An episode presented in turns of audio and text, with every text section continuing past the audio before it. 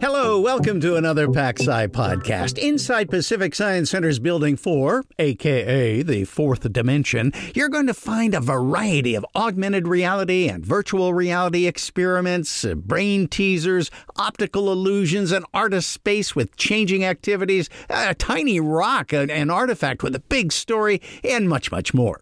And now, now there's something new. It's a series of three kinetic sound sculptures that also have light and water, falling water, and it's called Drip, Drip, Drip. That's the sculpture's creator, Rob Kuntz. He's one of our exhibit technicians who's also an artist who specializes in creations that involve sound. You see a drop of water fall, it hits a dish of that's filled up with water above your head, and it shines light through down below, which has, you know, rippling projections on the floor. And the visual component is accompanied by a series of sounds. Anything from a crashing glass or a, a sigh or a bicycle bell, you know, just random things that are not water, although sometimes there are water drops. Now, this artist has watched our guests uh, interact with his creation. He says kids they tend to perceive it differently than adults. It kind of becomes like a, a game of uh, Frogger or Dance Dance Revolution, you know, like they, they like to jump around between the, the different pools of light that it's casting. But adults, he says they often give it all more thought. I've seen people just, you know, sort of sit there and kind of figure out, try to, they're just trying to figure out what what the heck is this and what's going on. I like that. I like it when people just are trying to understand a phenomenon. As I said, Drip Drip Drip is inside Building 4. That's an experimental space where we test things. We we check out different ways people perceive what is reality.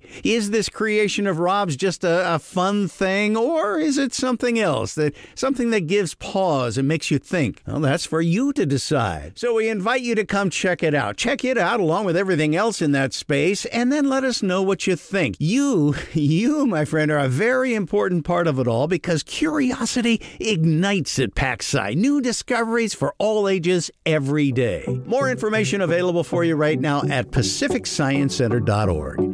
I'm Stan Orchard for Pacific Science Center. Thanks so much for listening.